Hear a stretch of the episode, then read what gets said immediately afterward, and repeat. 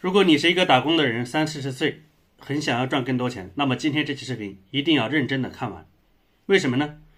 如果一个亿万富翁给你赚钱建议，你要不要听呢？如果一个能够把马上要破产的一个国营大公司扭亏为盈，在日本被称为经营之神，他给你建议，你要不要听呢？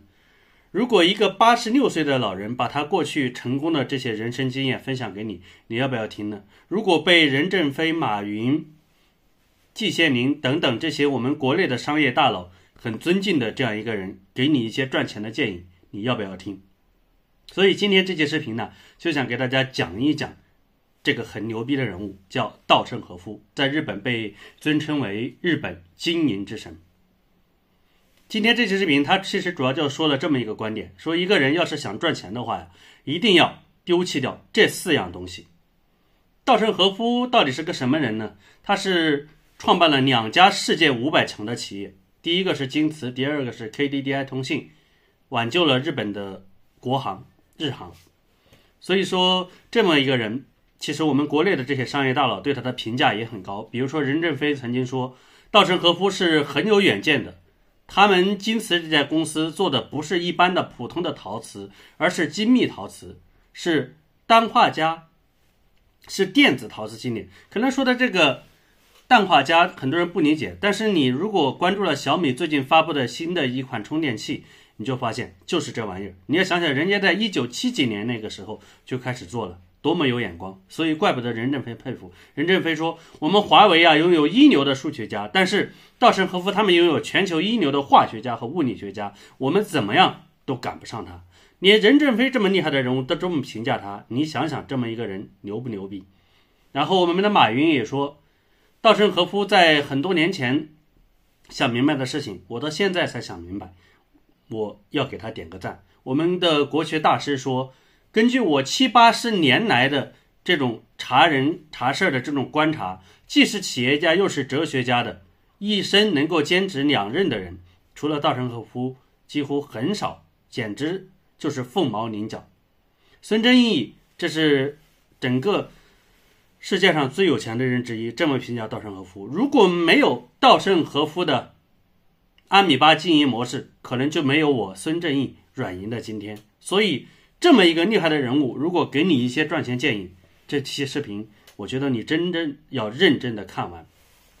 稻盛和夫呢，他除了刚刚我说的，他做了两家世界五百强的企业，还有很重要的点就是，他通过不断的出版了很多书，不断的出来讲课，分享了他的企业经营以及他人生成败的很多经验。比如说，他提出了一个非常出名的阿米巴经营管理模式。阿米巴经营管理模式其实很可以简单理解，就是把公司的员工啊分成一个又一个的战斗小组，让这些战斗小组呢根据公司的总目标，然后定他们自己的目标，他们自己就相当于一个小部门，自己去自主运营，为自己的这个目标负责，这样的一个全员上场的这样一个经营模式，其实在国内被很多人经营。那。这么一个厉害的人物，自己做了两家世界五百强的企业，又被国内的这么多的商业大佬很尊敬。那么他今天到底给了我们哪四个关于赚钱的建议呢？他说啊，一个人要想赚钱，需要放下四样东西。到底是哪四样呢？第一个就是丢下你的臭脾气，要学会控制好你的情绪。因为我们不管是打工还是上班，还是创业还是做生意，我们。都在做事情，做事的一个本质的表现形式，就是在和别人打交道。可是是个人都有脾气，你说你天天的在别人面前发脾气，谁吃你这套呢？那最后，你把人的关系闹僵了，事情还能做吗？所以说，他说不要让你的脾气高于你的能力，你要的结果就是把事情做成，把钱赚到。所以要学会丢掉你的臭脾气，控制好你自己的情绪。他说的第二个呢，就是丢掉你的抱怨，要学会积极正面的思考问题，去解决问题。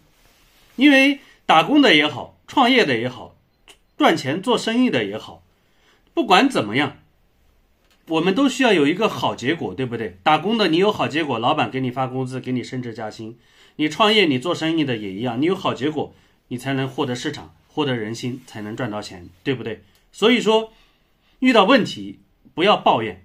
谁每天都会遇到问题嘛，对不对？想办法一个正面积极的心态把这些事情解决掉，把结果做出来，那你还抱怨得起来吗？肯定抱怨不起来了，对不对？他说的第三个呢，就是我们要丢下我们的侥幸，不要靠运气活着，而是要靠我们的努力。这说的对不对？对，就跟买彩票一样，你不能说我买了好几次彩票都中奖，然后接下来我就靠去买彩票去赚钱吧。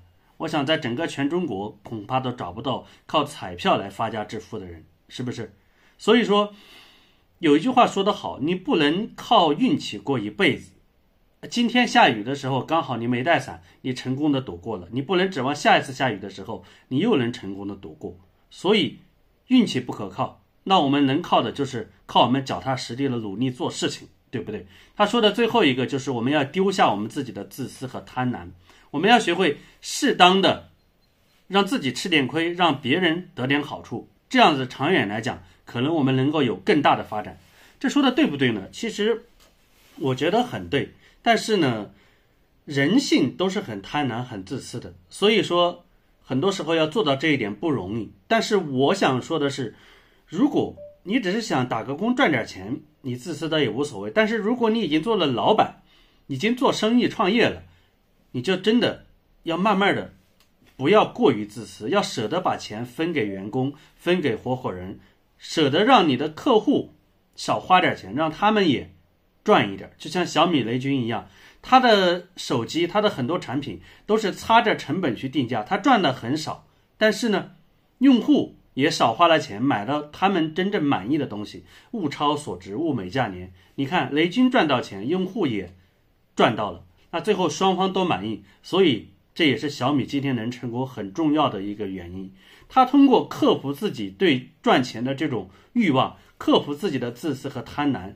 让利给用户，让自己钱少赚一点，用户赚到了便宜，最后大家都得了好处，那我们就能够继续的互惠互利共赢下去。所以大家听懂没有？这就是这个已经八十七岁这样高寿的这么一个成功的一个商人，他给了我们普通人想要赚钱的四个建议。第一个就是丢掉你的臭脾气，要控制情绪；第二个就是丢掉你的抱怨。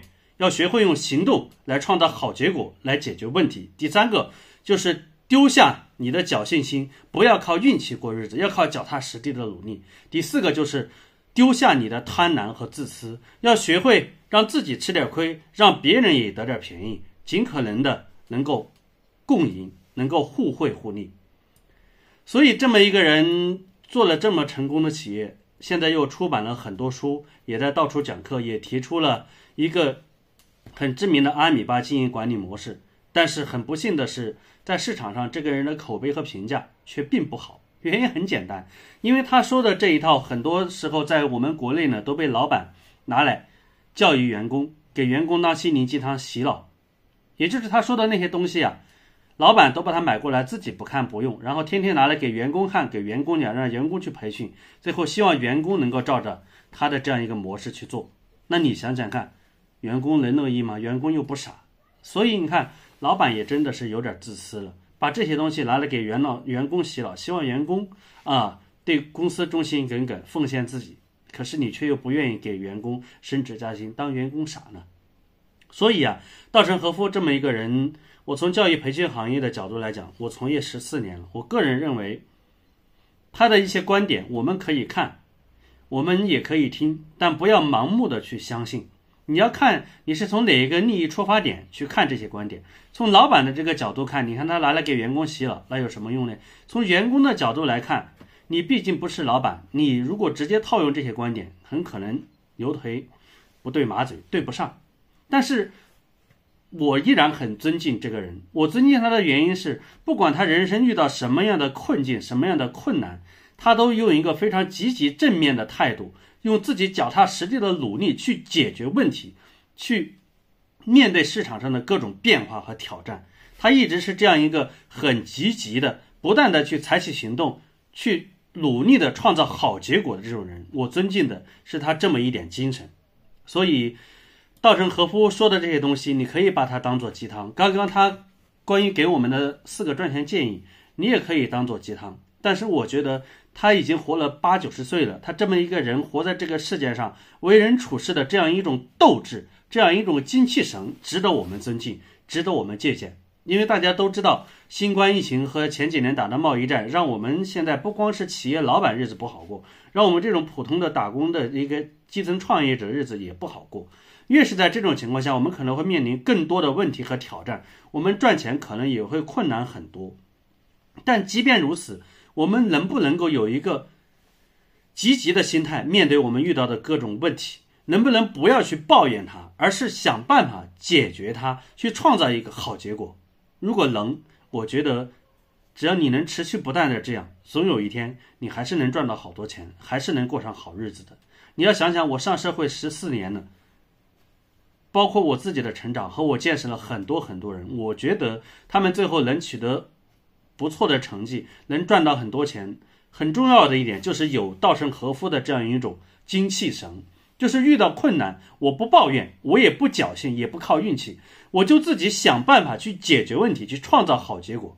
那么最后慢慢的不断的好结果积累起来，那就是你功成名就，就是你赚到很多钱了，是不是？所以稻盛和夫说的这四点赚钱建议啊，我建议大家还是认真的听一听，想一想，还是可以用的，丢掉。抱怨，控制好你的情绪，不要靠运气，不要靠侥幸去过日子，是不是？